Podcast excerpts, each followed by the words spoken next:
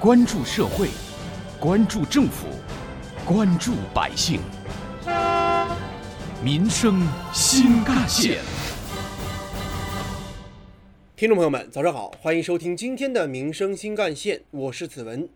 二零一九年，我国的新能源汽车产销量超过了一百二十万辆，保持全球领先地位。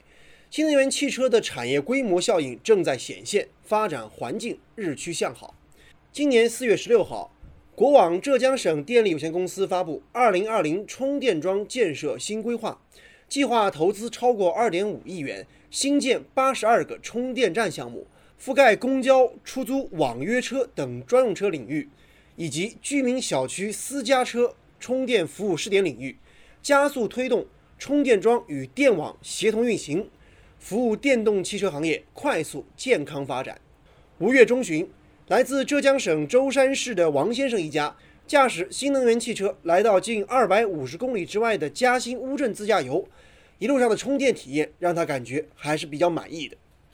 呃，说实在的，现在我们开纯电动新能源车的啊，出门然后上高速的话，心里面多多少少还是有点慌的，生怕开到一半就没有电了，或者说找不到充电的地方。我这次出门之前特地啊，在手机软件上看了，首先是一路上高速服务区基本都有充电站，到了嘉兴市区啊，充电站更多，那我就放心多了。有着同样感受的还有杭州市民王女士。我记得好像是前年吧，我开了一个纯电动的车子要去上海去办点事情，结果当时呢，高速服务区的快速充电桩就给坏了。我当时赶紧上下了高速，找了一个县城里边的慢速的充电桩，充充充充了六个小时，最后才回到杭州，差点耽误事儿。现在就好多了。杭州到上海这一路高速路上，快速充电桩都有很多的。在嘉兴乌镇，新能源汽车充电桩建设融入了互联互通的互联网发展理念。第六届世界互联网大会前夕。乌镇率先建成了 5G 无人驾驶电动公交车无感支付充电站。创新的 5G 加电力在充电基础设施的场景应用当中，率先建成了两个60千瓦的 5G 公交专用充电桩，可以满足四辆公交车同时充电。通过电动公交车 ID 的自动识别，实现即插即充、即拔即走。从跨界互联网到走向行业互通。从电能单一流动到走向能量及信息双向互动，互联网技术在充电基础设施建设的应用当中，为全国一张网的充电基础设施建设提供了技术便利，也为 5G、信息化、大数据等新基建概念提供了全新的聚合场景。目前，嘉兴市已经实现新能源汽车充电桩全覆盖。国网嘉兴供电公司牵头建成充电站一百八十座，充电桩达到一千三百二十六个。新能源汽车便捷充电体验可谓全面提升，清洁高效绿色的城市交通网初步形成。接下来您将听到的是本台特约评论员、资深记者叶峰老师的观点。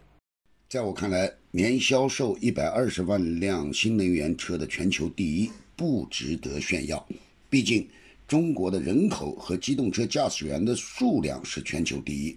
如果按比例看，恐怕也难以让人傲娇。新能源车的充电桩建设确实给许多车主带来了便捷，扫去了上哪儿充电的担忧，也摆脱了里程焦虑的烦恼。在叶峰老师看来，新能源汽车行业的发展要紧跟国家新基建的脚步。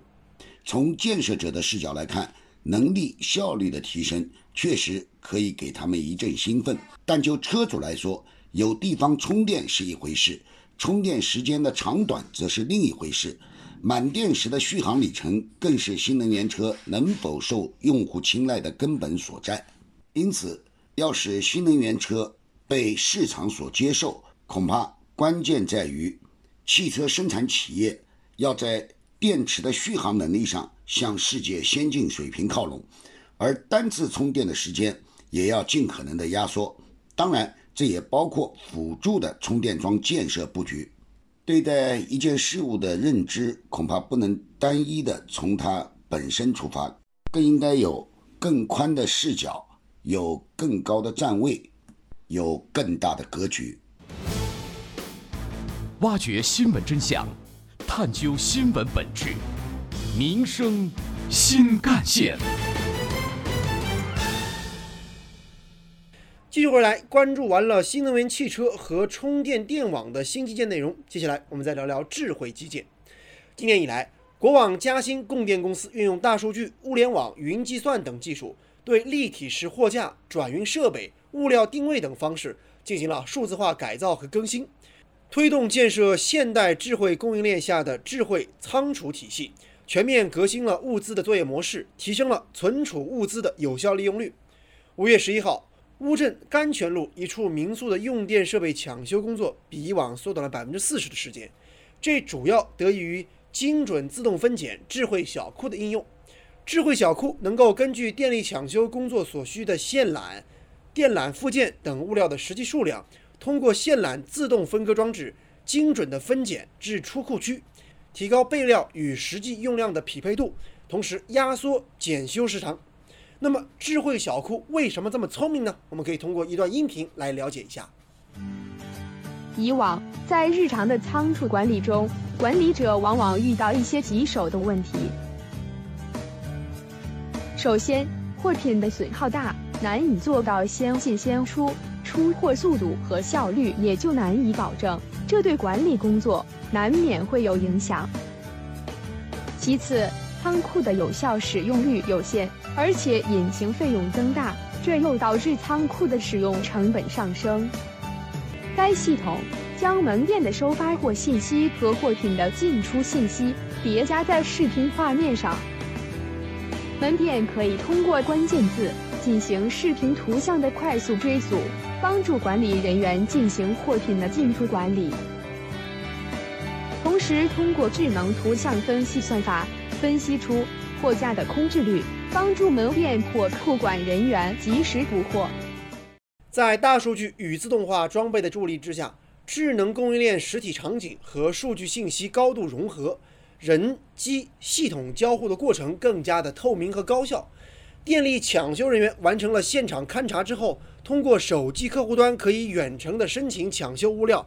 指令智慧仓储啊，指令智慧仓储自动备料出库，最后完成扫码完成领料。整个流程下来，可以节约百分之七十的物料获取时间，抢修速度也大大提高。智能仓储和高效物流不仅提升了分拣速度，当然更带来了人力资源的提质增效。在嘉兴桐乡电力园里，AGV 机器人正在有序地进行货物搬运工作。智慧仓储负责人告诉记者，通过移动终端的远程控制，就可以轻松地把一台变压器从仓库内分拣至出库暂存区，提前完成备货工作。原先需要四五个人一块做的事儿，现在只要一个人就可以把它搞定。挖掘新闻真相，探究新闻本质，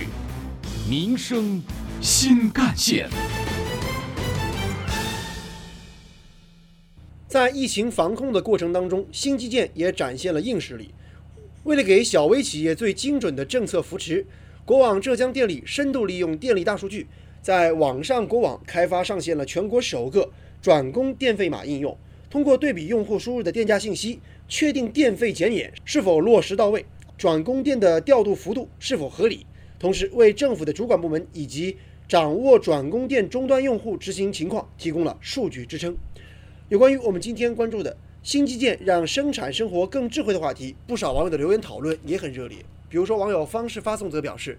现在大城市的很多新能源车子越来越多，要是充电桩可以多一些，那么大家就更加愿意用新能源车，更加环保，那多好啊！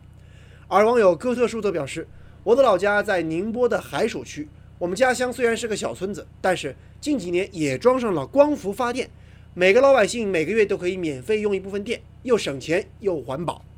而网友同一天则表示：“新基建的大发展也告诉我们一个道理，那就是要多学科学技术。”要是总靠力气挣钱，很容易就被智能机器所替代了。有关于我们今天关注的话题，人民日报也曾发表评论文章，加强新基建任重而道远。文章指出，长期来看，加快新基建契合了经济高质量发展的要求。当前，我国的新基建尚处于起步阶段，怎么样才能让它驶入发展的快车道呢？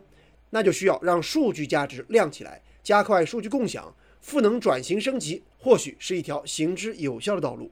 而另一方面，也让资金多元起来，比如说加大政府部门投入，引入社会资本，也具有光明前景。最后，让创新的力量强起来，重视人才培养，强化技术创新才是核心所在。好，感谢您收听今天的民生新干线，我是子文，下期节目我们再见。